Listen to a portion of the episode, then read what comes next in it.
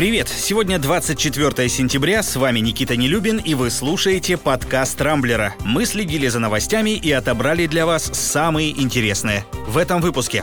У Беларуси появился тайный президент, рублю опять поплохело из-за санкций и Алексея Навального, кому на самом деле помогут российские таблетки от коронавируса за 12 с лишним тысяч, и торжество демократии. В Костромской области уборщица случайно возглавила сельскую администрацию.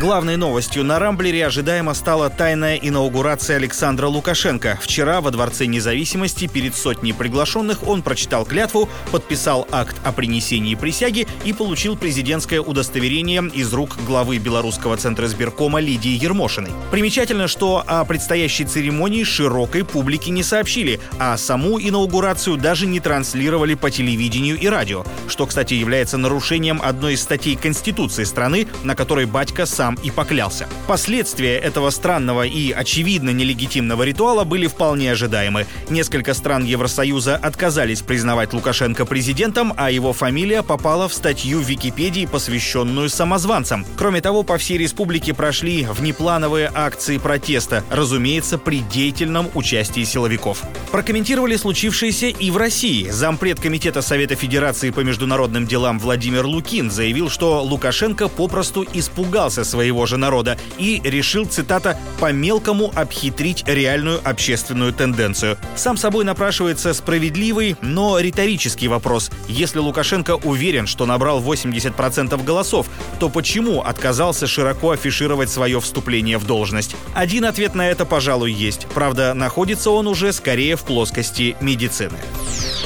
Российскому рублю опять стало нехорошо. Накануне на вечерней сессии московской биржи доллар торговался почти по 77 рублей, а евро вплотную подобралось к 90-рублевой отметке. По словам экспертов, российская валюта продолжает слабеть на фоне усиления геополитических рисков из-за отравления Алексея Навального, а также политического кризиса в Беларуси. Ну, хорошо, хоть от критической зависимости от колебаний цен на нефть России избавилась.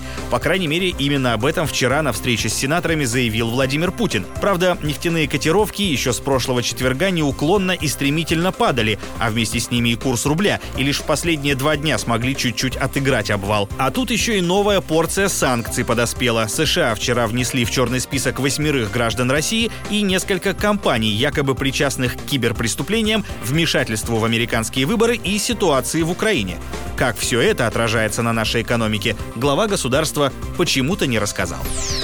Тем временем пользователи Рамблера активно обсуждают щедрое предложение, которое Владимир Путин два дня назад сделал на сессии Генассамблеи ООН. Президент заявил, что Россия готова бесплатно обеспечить весь персонал международной организации своей вакциной от коронавируса. В ООН выразили Путину благодарность, но решили для начала проконсультироваться с экспертами. Между тем, российские производители без всяких консультаций выбросили на российский рынок таблетки от коронавируса, которые стоят минимум 12 с лишним тысяч рублей за упаковку. Активным компонентом в них является фавипиравир. Это вещество было разработано в Японии. Там же в 2014 году с его помощью пытались бороться с эпидемией гриппа. С чего вдруг наши решили, что оно поможет и от ковида, непонятно, а вот желание заработать много денег читается здесь, по-моему, вполне отчетливо. Заоблачная стоимость таблеток от коронавируса ожидаемо вызвала волну негодования среди россиян и интерес со стороны Федеральной антимонопольной службы. Ведомство уже направило производителям запрос по поводу обоснованности столь высокой цены.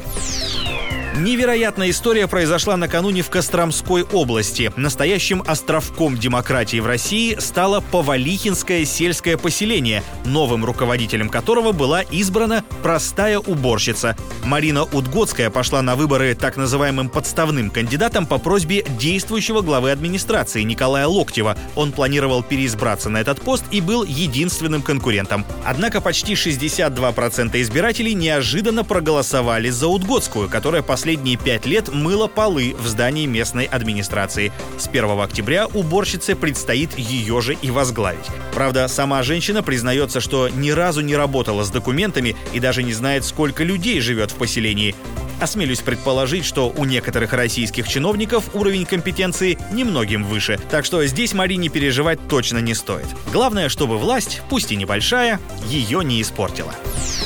На этом пока все. С вами был Никита Нелюбин. Не пропускайте интересные новости, слушайте и подписывайтесь на нас в Google подкастах и CastBox. Увидимся на rambler.ru.